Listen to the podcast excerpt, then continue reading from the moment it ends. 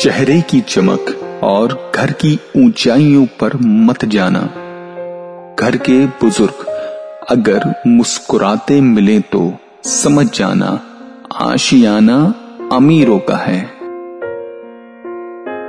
बिल्कुल सही बात है, क्योंकि अमीर तो वही लोग हैं जिनके घरों में खुशियाँ हैं। नोटों की गड्डियाँ नहीं हैं, बहुत सारे डॉलर्स नहीं है पाउंड नहीं है इंडियन रुपीज़ नहीं है। करोड़ों रुपया नहीं है, लेकिन बहुत ज़्यादा खुशियाँ हैं।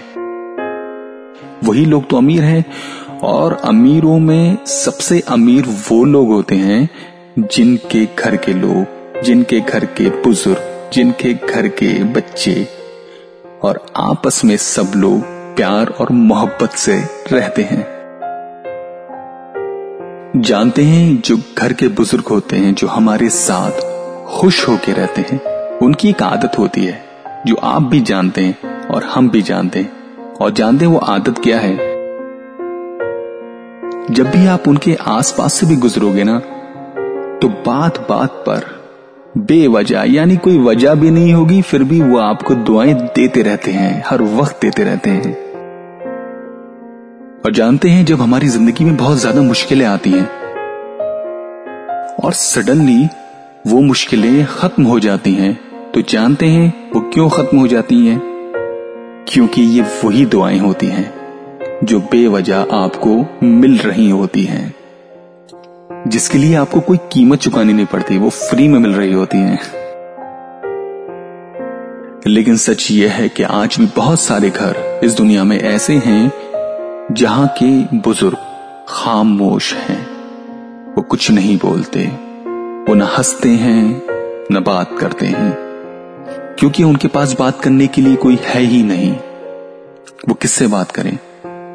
किससे अपना दिल का हाल बयान करें? वो किसी न किसी एक कोने को पकड़कर अपना वक्त गुजारते रहते हैं।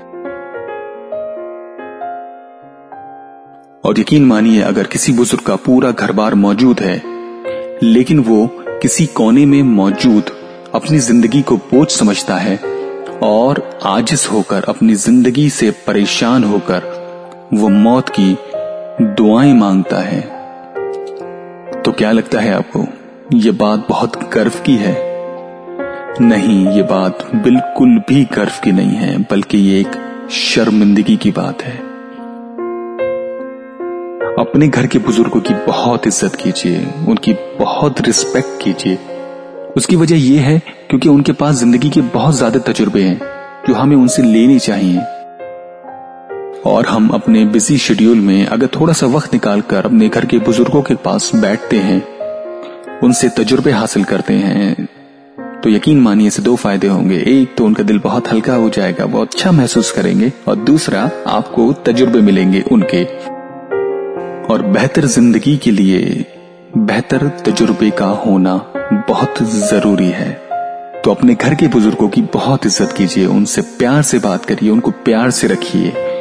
उनको हर वो चीज़ दीजिए जिनके वो हकदार हैं। और साथ में सुनते रहिए सवालों का पॉडकास्ट अगर आपके पास भी है कोई सवाल या मुझसे कुछ कहना चाहते हैं तो मुझे कमेंट करके बता सकते हैं। लेकिन जाने से पहले मेरा चैनल सब्सक्राइब ज़रूर कीजिएगा और सुनते रहिएगा सवालों का पॉडकास्ट